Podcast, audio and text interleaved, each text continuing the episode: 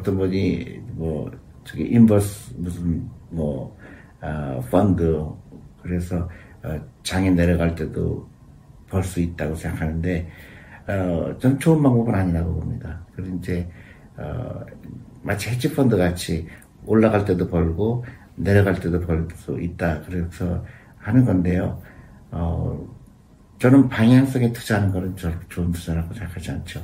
예를 들어서 주식에 투자하는 거는 오랫동안 투자하면 이 회사가 가치가 많이 늘어나기 때문에 그거를 내가 공유한다는 지극히 간단한 원리인데요. 인버스에 투자하고 또 그냥 또 그렇지 않은 것도 투자하고 여러 가지 투자하는 거는 마치 어, 도박장에 가면요 바카라라는 게임이 있어요.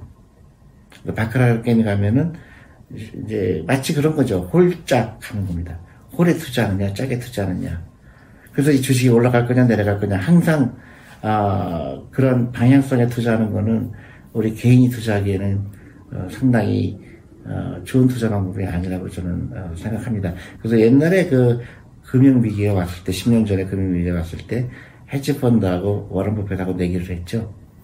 누가 더 수익률이 좋을까? 헤지펀드가 좋을까? 아니면 어, 롱온리가 좋을까? 그래서 결국 워런 버핏이 이겼죠. 왜냐하면 방향성에 투자하거나 그 다음에 결정적인 거는 헤지 펀드들은 수수료가 엄청나게 비싸죠.